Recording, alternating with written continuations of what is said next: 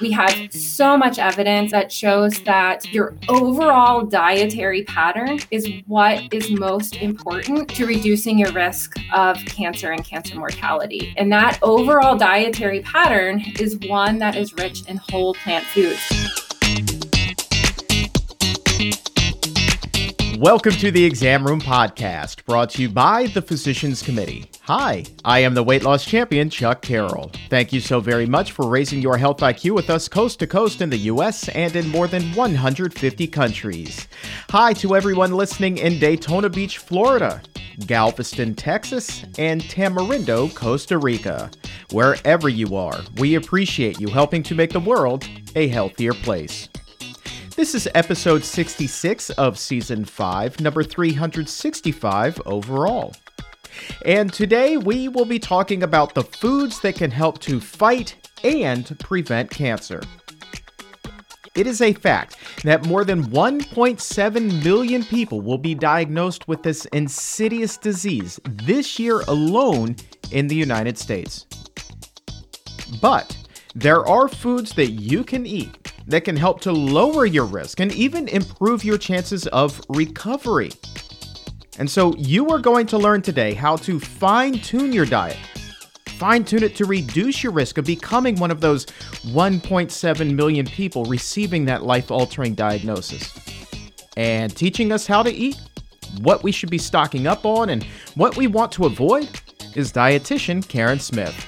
She joined me on the Exam Room Live this week. And before we start, I have a few more numbers that I would like to share here that really underscore the urgency of today's conversation. According to the World Health Organization, up to 50% of all cancer cases can be prevented by what is known as modifiable risk factors.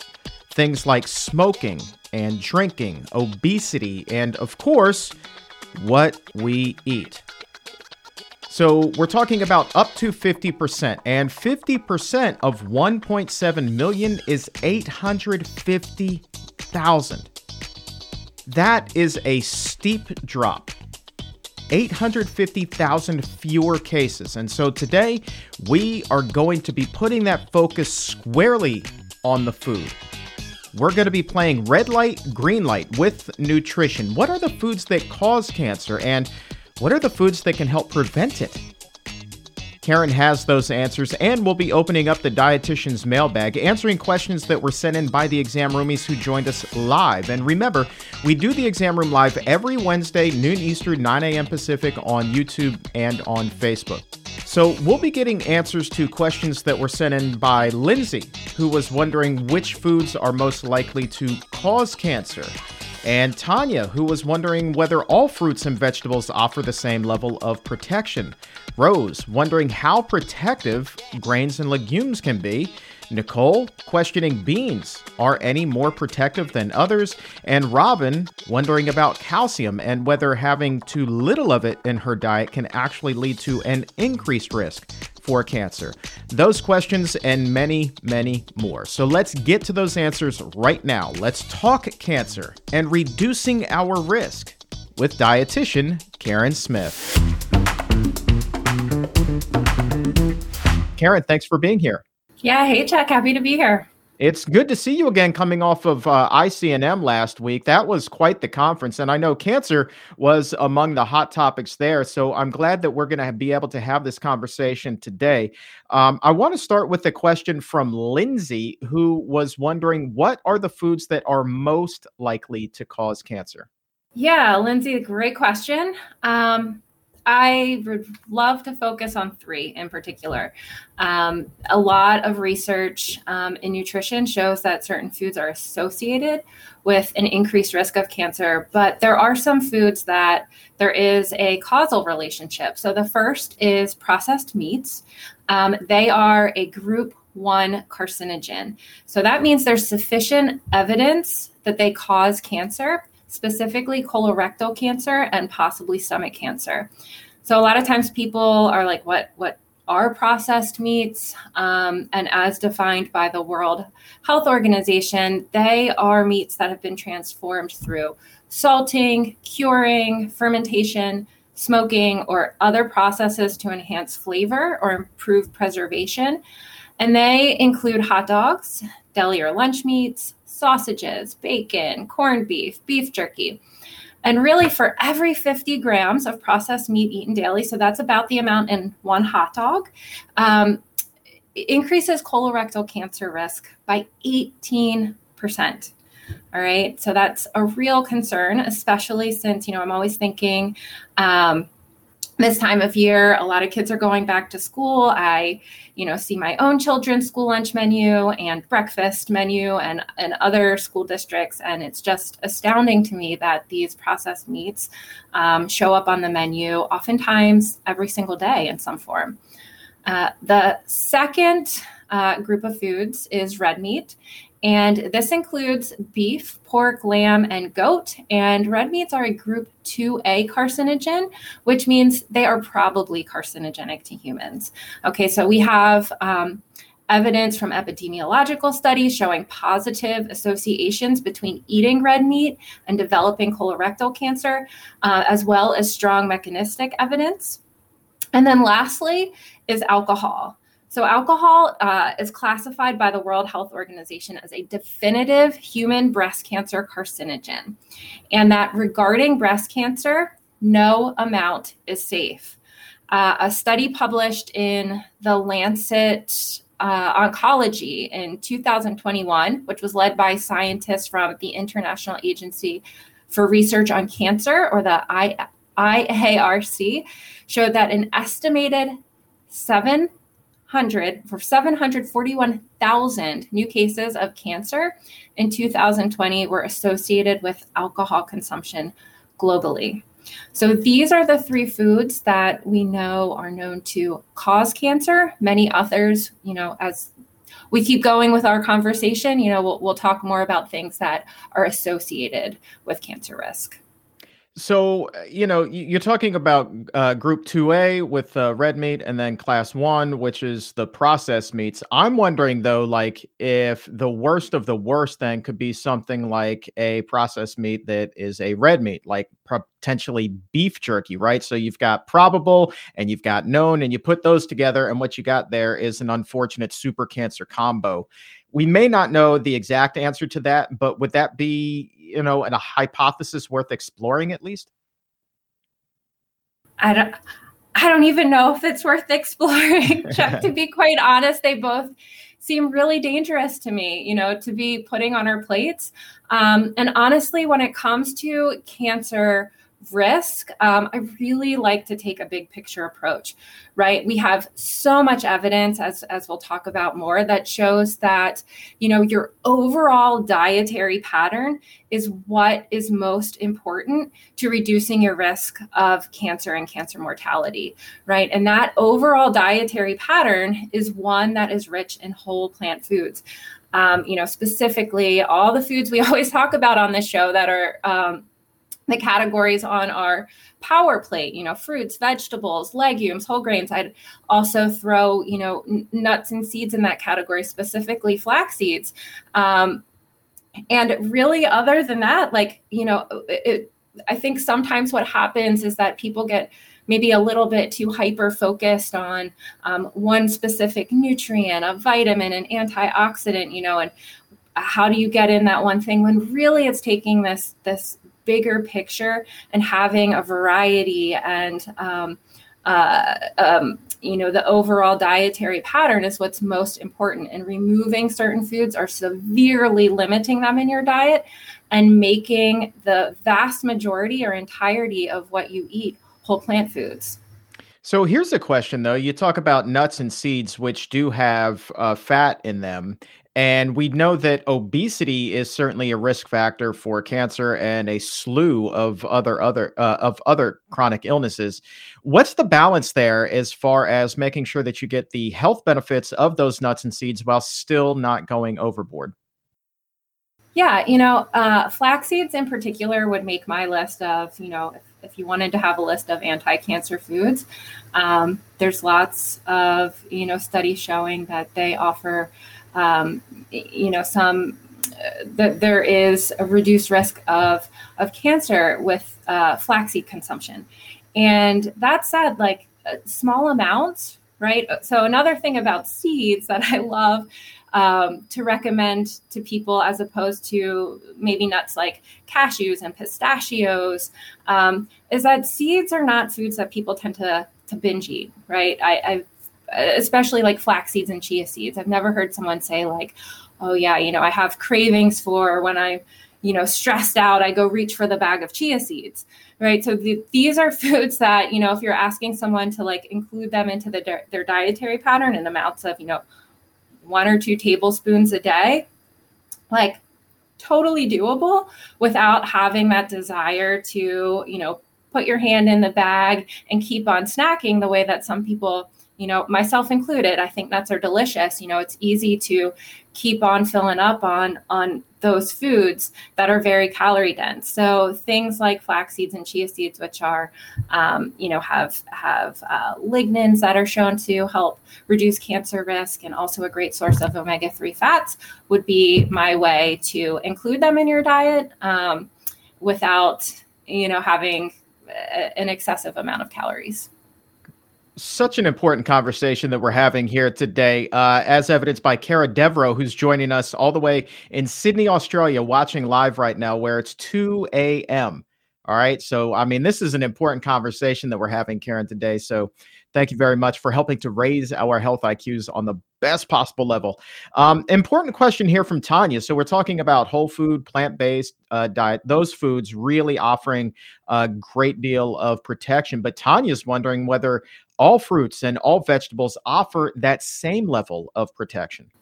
Yeah, I'd say not exactly, right? So all fruits and vegetables are going to contribute to our overall consumption of them and our fiber intake for the day. And both of those things are important for reducing cancer risk, right? Like we know the more fruits and vegetables people consume, that's protective or offers, you know, a reduced risk of cancer, as does, you know, higher fiber in the diet. I'd say there are some specific foods that, you know, I'd say, again, like if I were to make a list, they appear to be extra protective, right? So those foods specifically would be foods from the allium family, like garlic and onions and shallots and leeks. And I feel like these are so wonderful in the sense that they offer so much flavor to the foods that we're making too, and really easy to just, you know, throw into almost anything, right? So chopping up some onions or garlic and throwing them into whatever it is that you might be sauteing, or, you know, even raw onions on a salad, simple to work into your daily routine. Cruciferous vegetables, so things like kale, broccoli, cauliflower, Brussels sprouts, cabbage. These are also some foods that I'd say in studies show like some real benefit to including in your diet in terms of reducing cancer risk. I would also include berries and mushrooms, dark green leafy vegetables, and or your orange veggies. So those that are particularly high in carotenoids. So, you know, we're coming into pumpkin season, right? So maybe making some pumpkin muffins to get that bright orange color in there, or butternut squash, sweet potatoes. And outside of the fruit and veggie world, you know, I'd also want to give like a special shout out to, again, the flax seeds, green tea, which has been shown to help reduce risk of breast cancer specifically, soy. We heard a lot about soy at the recent International Conference on Nutrition and Medicine, and absolutely, you know, reduces the risk of cancer. And, you know, we might talk about that a little bit more as something that often people are afraid to include in their diet because they've been given information that's not quite true. And I would also throw turmeric on there. Shout out to the spices. Yeah. Yeah, absolutely. Spices. I always love to give props to the spices. You know, they're there to add some great flavor to our food. And really, you know, if you think about it, turmeric's a root, you know, it's a plant, and we're just taking it and we're grinding it down. If you're using that form of the spice, you can also buy the actual root and use that in your cooking, or throw a bit of that in a smoothie if you want. But certainly these spices are quite potent in antioxidants. And what a great way to just, you know, increase the nutritional value of your meal by including things like turmeric or curry powder, you know, cinnamon, ginger. All of them are wonderful. You know what gets me jazzed up is, you just rattled off so many different options, but you led with onions, and my wife and I cannot stand it. Like, we think that onions are kind of God's joke on the culinary world. Can't stand them. The only time I ever semi-enjoyed an onion was a bloomin' onion way back in the day from Outback before I cleaned up my diet. Of course, you can't even taste the onion at that point. It's just fried. But you rattled off so many different options. And so I guess my point here is that, you know, as you're working with patients, Karen, and they come up to you and say, well, yeah, I hear you, but I really don't like that specific food. I mean, how important is it that they try to force a food into their diet if they just can't stand it? Or, you know, do you work with them to find all of those other options that you were just talking about? Yeah, exactly. Like you don't have to eat all of these foods. Obviously, you know, lots of people don't like everything on this list. That's okay. You know, overall, I want the take-home message to be like, include a wide variety of fruits and vegetables in your diet. You know, choose different colors of produce. You often hear, you know, the saying, eat the rainbow, but that's such a great way of, you know, having a variety of foods that have different types of antioxidants. And, you know, plants are just, you know, these really interesting things, in my opinion, that I feel like we don't fully understand all of the compounds, how they work synergistically, you know. And so again, just having a variety. It's okay if you don't like all of them. There's certainly, you know, so many options within the plant kingdom. And, you know, that's exactly what I say to families, Chuck. You know, what I want to make this fun for people. I want to make it accessible. I want it to be simple. You know, find the foods that you and your family enjoy and have a good time with it. More exam roomy roll call here really quick. Ian checking in from Norway, more international feel. I also want to say hi to Mona and Anton and Dave and Karen. Mommy Vegan Nummy, that's a fun name. Love it when she checks in. Hi to you, Annette. So many great people hanging out in the chat room with us right now. I want to take a question from TM Peoples at 1204. Karen, you mentioned alcohol as a risk factor a little bit earlier on. TM Peoples is wondering whether a whole food plant-based diet can negate or at least reduce the cancer risk that is associated with alcohol consumption. Yeah, you know, I don't know that study has been done, right? So, however, I would say, you know, I always put it out there to people, especially when they ask about specific foods, right? Like, so in this case with the alcohol, I'd say it's not something necessary, right? We don't need it to be healthy. So wouldn't recommend it to anyone to ever include in their diet. And yeah, with every choice we make, there's kind of this risk, reward, benefit, knowing that the World Health Organization has said, like, it does cause breast cancer and no amount is safe. I feel like that's my message to people, and allowing them to, you know, make an informed choice based on their other lifestyle choices, right? We know a plant-based diet certainly reduces risk of cancer, you know, as does physical activity and, you know, the way that we respond to stress in our lives and restorative sleep. So really allowing people to take in all this information, you know, have evidence and good information to make the decisions that are going to be best for them. But I have to stress that, you know, as the World Health Organization says, no amount is safe. So I want to go to this notion now that people think that the leaner a food is, the healthier it is. And that does include meat specifically here. A question from Ebony wondering whether lean red meat is as unhealthy as something like a really marbled fatty steak. This kind of reminds me, like, I guess my mind is going in the direction of thinking like that's sort of like asking if filtered cigarettes are unhealthy as filtered cigarettes, right? Like all red meat is categorized as a group 2A carcinogen, no matter how, you know, how lean it is, they are all in that category. And let's flip from red to white here. We have Sarah here. Can white meat cause cancer? What do we know about an association there, if there is one? Yeah, so there's no causal relationship, I would say, right? That chicken, for example, causes cancer. However, research certainly shows reduced cancer risk for those people eating a plant-based dietary pattern, right? So again, it is, that would include removing all sources of animal protein from the diet or limiting them to very small quantities. Of course, I'm going to say doing that, 100% plant-based diet and getting out all of the animal protein.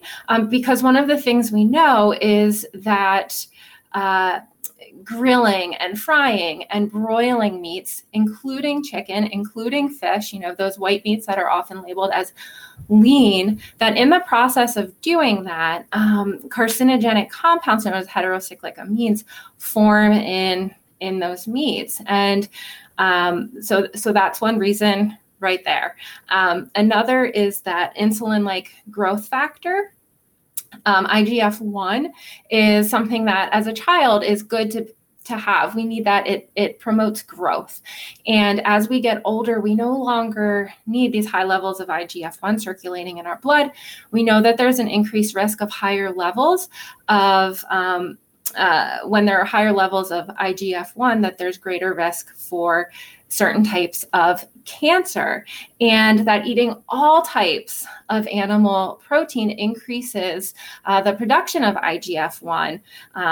And so that's another reason right there, that even though, some of these meats are classified as lean, I would, proceed with caution for sure. And so here's an interesting question then that was sent in by Ken, and this was sent in on Instagram. And Ken then is saying, well, look, why then do certain nutrition guidelines given to cancer patients then include meat in the diet? And he even went so far as to send some specific language that was sent, that is posted on the National Cancer Institute's website, telling patients, quote, to choose lean meats such as lean beef, pork, trimmed of fat, and poultry such as chicken or turkey without the skin. Also saying choose low-fat milk products and then eat less fat, only small amounts of butter, mayonnaise, desserts, and fried foods. So dairy's in the diet. We haven't yet talked about that, but meat certainly then is suggested there. And you just made that wonderful analogy of, filtered versus unfiltered cigarettes. What's the big difference there? So I guess, is there any sort of clarity that you can offer to Ken here? Yeah, I can't speak for the specific, organization that's putting out the information for sure. But, my brain kind of goes down the path of following the money and, who funds these different entities that are, conducting nutrition research, providing nutrition information to the public. I would suggest, looking around, there are certainly organizations. I go to the American Institute for Cancer Research, which is a national nonprofit cancer charity that provides funding for cancer research and education specifically on the relationship of cancer to diet, physical activity, and body weight, and largely receives funding from individual donors, right? So not industry. And it recommends the following. So this is, directly from that organization, from the American Institute for Cancer Research. They say make whole grains, vegetables, fruits, and pulses, such as beans and lentils, a major part of your normal diet. Scientific evidence shows that eating mostly plant-based foods, whole grains, vegetables, fruits, and beans plays a big role in preventing cancer and contributing to a healthier life. Yeah. So that's the important thing. I mean, more fruits, more vegetables, get that fiber in there, and get that animal protein, that fat, and get that out, man. And you'll just do so better. I mean, today we're talking about cancer, but this is probably, for the podcast, I think it's show 365. And so, we've covered so many different topics throughout the course of the years as far as what these healthier foods can do to reduce your risk of all kinds of chronic diseases. Today, I'm as excited about that today as I was on day one when we first started the show. I want to give a quick shout out to Dave here. Dave just posted in the chat that he's been doing a whole food plant-based diet for just over 2 months, says he's feeling so much better. He's no longer eating meat. He's really cut down the fat, feeling really good. He says that he has already lost 21 pounds. Dave, that is fantastic, man. I love to hear that. Congratulations on all of your success so far and everything that's still to come, man. Keep us posted, Dave. That's fantastic news. Karen, all of these plant foods that you're talking about, what do they have in common? Fiber. They all have fiber in it. Blair, when it comes to cancer, Blair is wondering, how important is fiber in cancer prevention? Extremely important, certainly for cancer prevention and for so many other things, each of which, Chuck, I feel like we could make an entire, topic of a podcast episode. But to be brief, some of the ways in which fiber is helpful for reducing cancer risk. One is that fiber feeds our healthy gut microbes. And I know recently you've had, several physicians on. You had Dr. Chuck Carroll, Dr. Rossi, Dr. B is a monthly guest, right? All talking about the importance of fiber for feeding our healthy gut microbes. You might be thinking, well, why is that important for preventing cancer? And research shows, people with cancer have an out of balance gut microbiome or dysbiosis. And so that, in order to foster that healthy gut that we want, that's going to help with our immune function and just keeping us healthy in general, that fiber is really, really important to feeding those gut microbes. Secondly, a diet high in fiber is also helpful for weight management. And obesity is a real, real big concern and risk factor for numerous, 13 types of cancers, at least.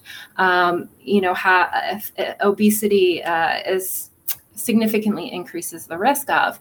And, choosing these whole plant foods will not only help people achieve a healthier weight, that also is going to in turn reduce their risk of cancer.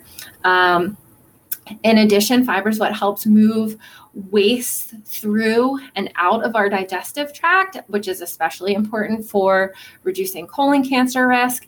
And in that process of moving waste out of our digestive system, certain hormones, excesses of estrogen, are going to be moved out of our bodies. And that can be really important for helping reduce breast cancer risk, as an example.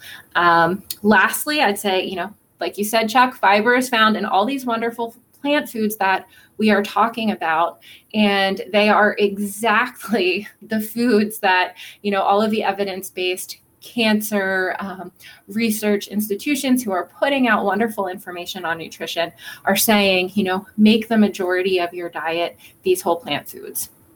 All right. Now, beans also have a lot of fiber, and beans good for the heart. But as you said earlier, also really good for reducing your risk of cancer. Let's take a question from Nicole, though, who is wondering whether some beans might be more protective than others in this arena.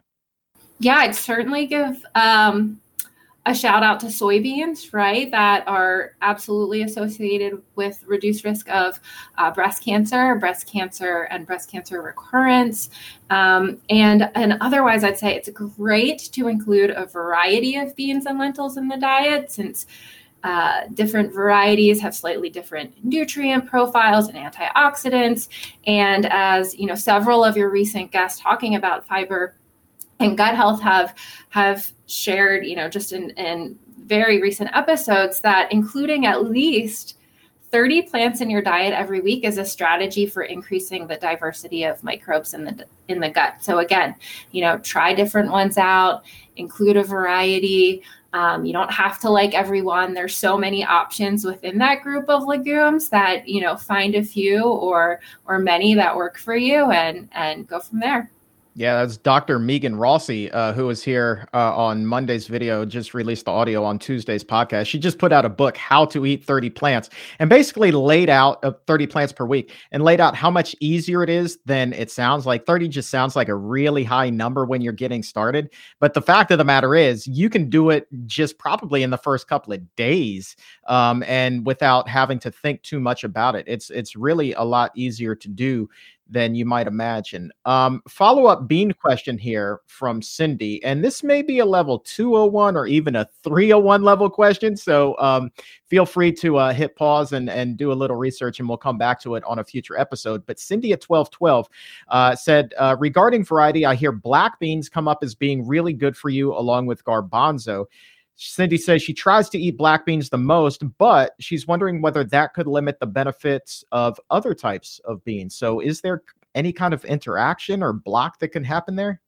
No, I'd say that this might be one of those questions where I'm like, again, zoom out, look at the big picture, right? I don't know what Cindy has heard about, black beans and garbanzo beans in particular. I'm thinking, knowing black beans are quite high in antioxidants. Maybe that's one of the things.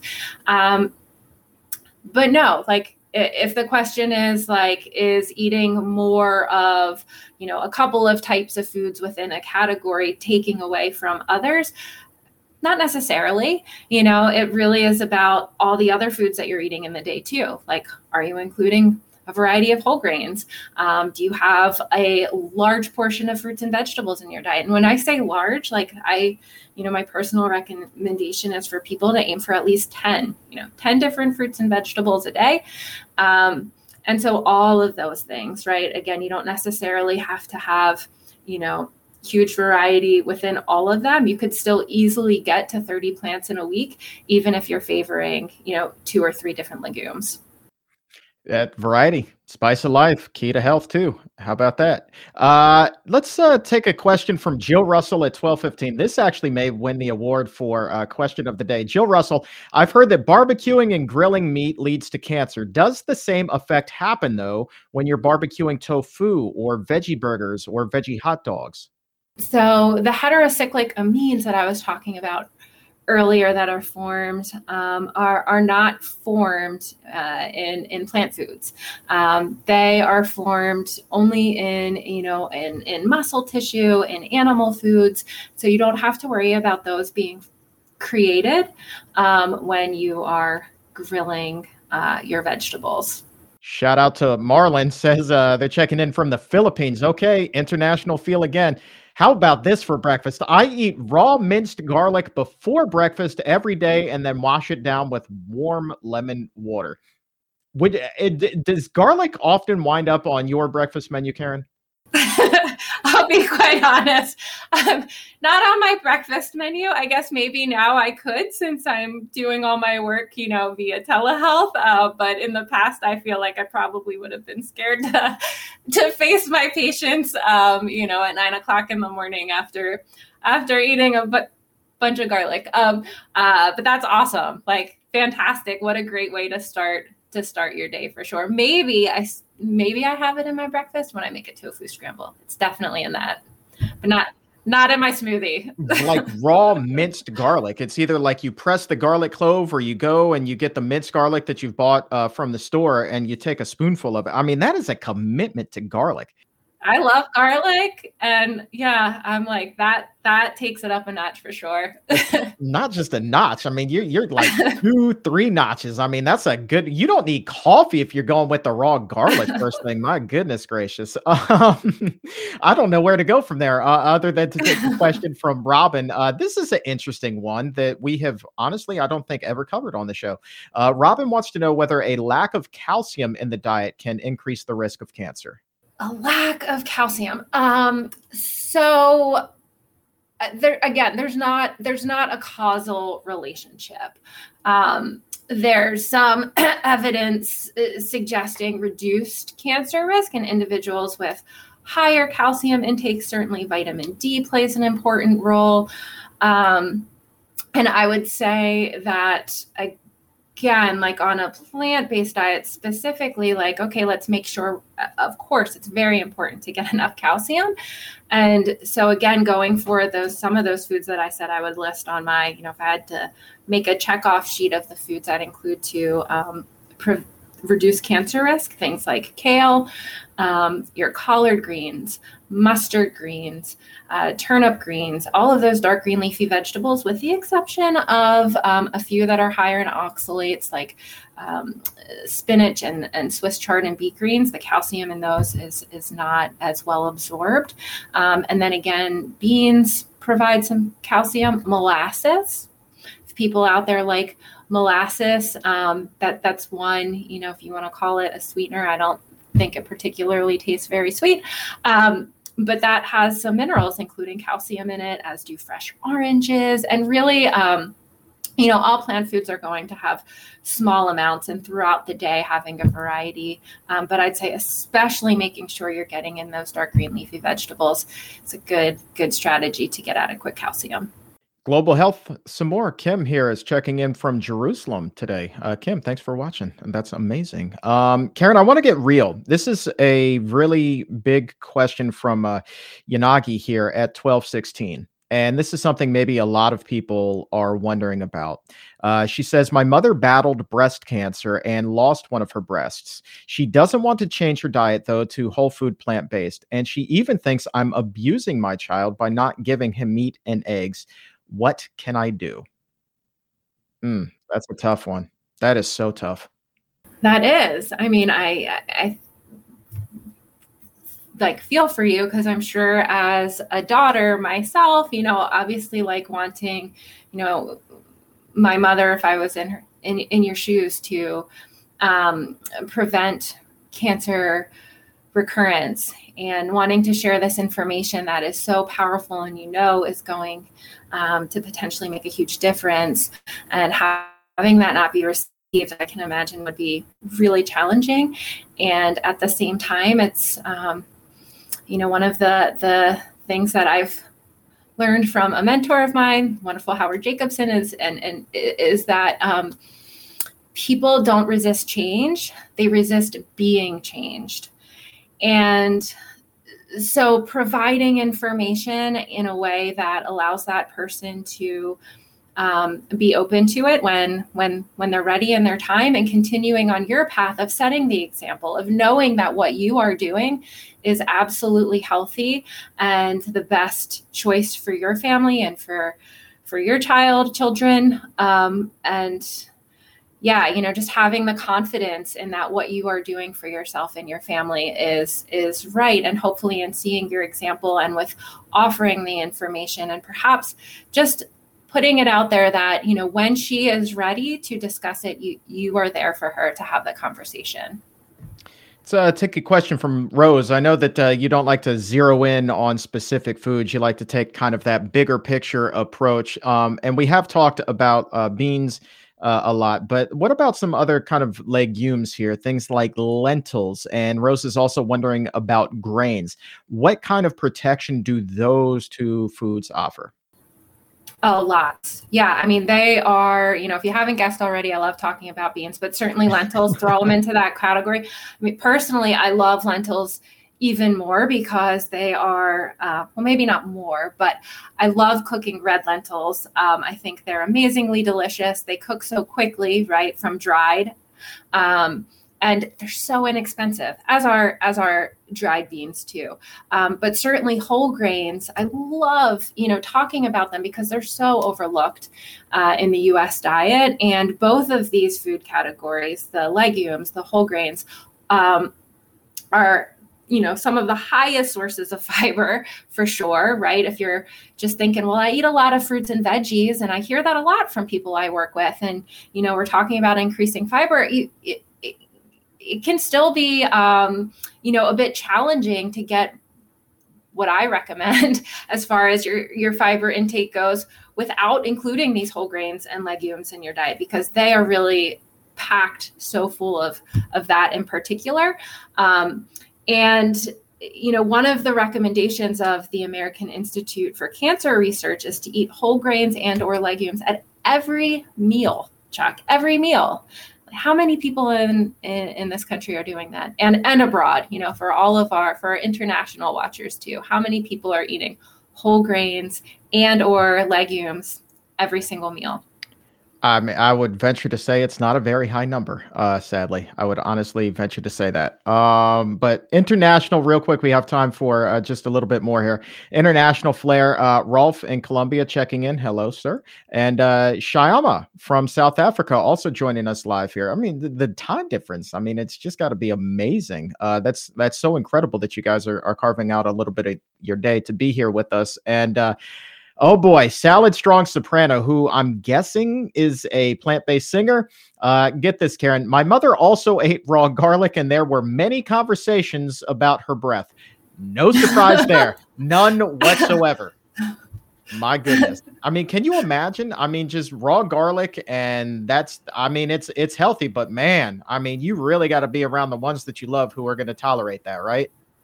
Yeah, and, you know, maybe that was a way to you know, just really connect with the people that you love most in your life and keep some other people at a distance. Maybe that's the smart play when you just want to be left alone, you know, eat a spoonful of garlic, minced garlic before you leave the house. Oh, man. Classic. Okay. Last question here. We have a couple of people wondering about eggs and whether there is a connection between cancer there. A lot of people still believe that eggs are part of a healthy diet. We know that's not necessarily the case for a multitude of reasons, but specific to cancer, what do we know, if anything? Yeah. So again, you know, we're taking that bigger picture approach and knowing that, you know, all animal protein, you know, has been shown to increase cancer risk and mortality. Eggs would be included in that category.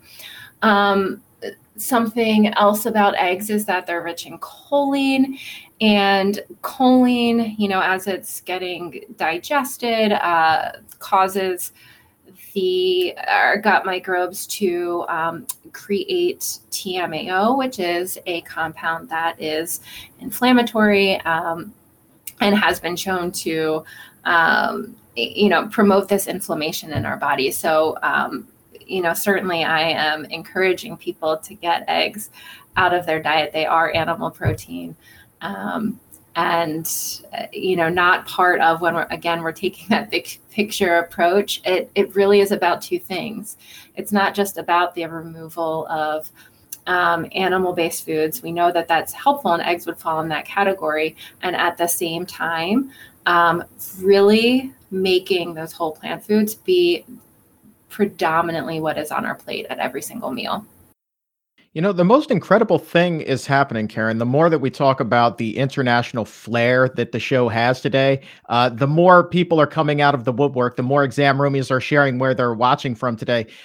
Cynthia is in Rome. That's awesome. And Marion is in Ireland, where they say it's 5:40 right now p.m. So dinner and a show, maybe. I think that's kind of what's going on here. That's fantastic. So many great countries, and I promise you, keep them coming. And we're going to get everybody shout outs in future episodes. I think that this is going to become a recurring thing because, I mean, the need for nutrition knowledge and improved health, it is definitely not limited to the United States. This is a global impact that we're having here, Karen. Absolutely. I love it. Thank you so very much for being here and helping to raise our health IQs. Absolutely. Thanks so much, Chuck.